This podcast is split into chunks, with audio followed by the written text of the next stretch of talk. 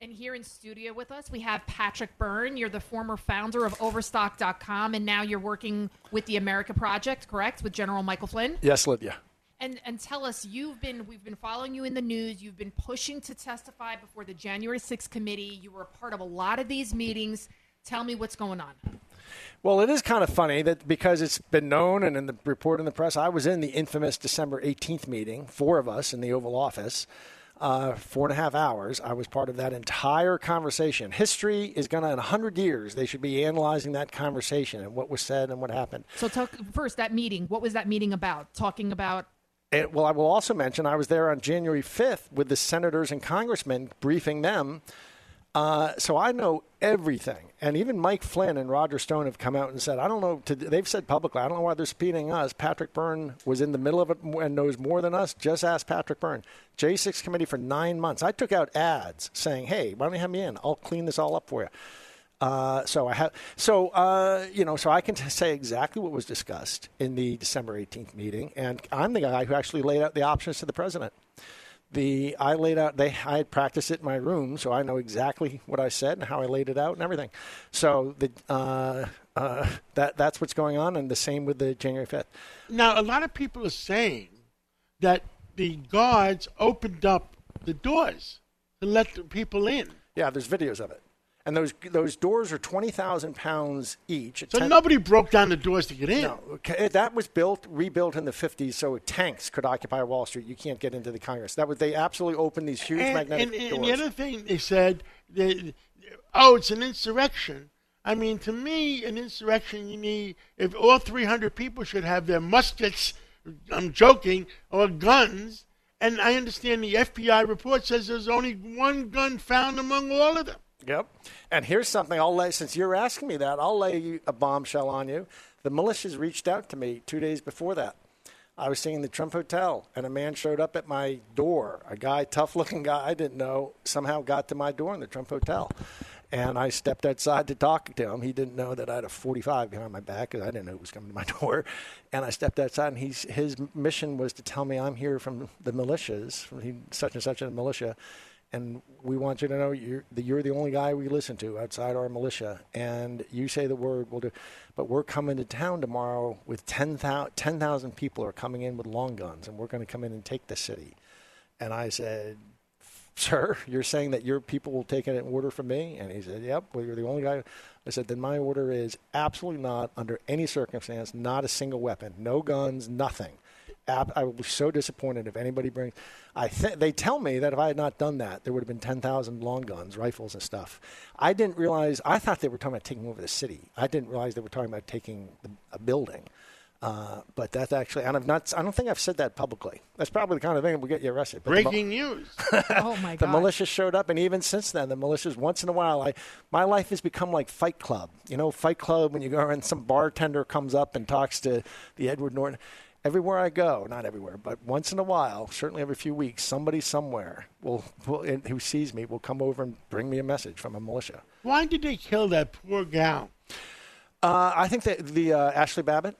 Yes. There's a heck of a movie out that has completely changed my mind. Uh, Ashli Babbitt, I think. Well, a, a new video has gotten has become available in the last month. She was a. I didn't realize this. She was a police officer she was in the military, a police officer, military police for 14 years. She was very familiar with all the procedures. And there's a video that no one has seen before that shows she saw this crowd coming. She ran up to those cops to warn them, "You don't have enough. You need reinforcements." So, and then the guy comes up next. They lifted her. They lifted her up in place, like. Yep. It's almost like they. Well, even worse. Here's something you'll find out. You know, the man next to her had a motorcycle helmet. He was bashing the glass next to her. She tried to stop him. She ended up, there's a tape no one has seen yet, or uh, until she punches him from behind, knocks off his glasses. He's Antifa. That guy has turned out to be the guy who was standing there breaking the glass.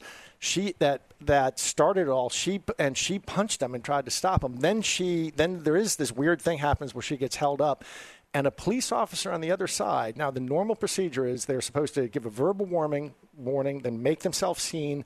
Then they have a whole ladder. They can go from pepper spray to uh, you know a, a taser to a hand to a baton to a handgun.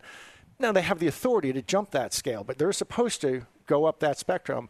That guy with no visit, she never saw him, didn't say a thing, and he he from about this far away just very carefully aims and pops one into her throat. I mean, that is that's got to be murder in my eyes. I mean, I don't know how you feel about it. I do. I think she. I think he. She, I think there's some chance that the man next to her, the Antifa guy who was breaking the glass, there may have been some communication to say kill this woman. I don't know. When you see this video, there's something crazy going on. But there's a police. That policeman seems to be taking an order, uh, and then he steps forward and picks her out. And it's very clear. He picks her out and pops. And now, from Patrick about this Byrne, far, I want to ask you. And during any of these conversations with President Trump on December 18th, on January 5th, was there was there any talk about let's take over the Capitol, let's let's get violent, let's get uh, tr- you know because that's what the January 6th committee is trying to paint. We heard Cassidy Hutchinson saying that Trump wanted to go and allow people armed to, to come into the Capitol.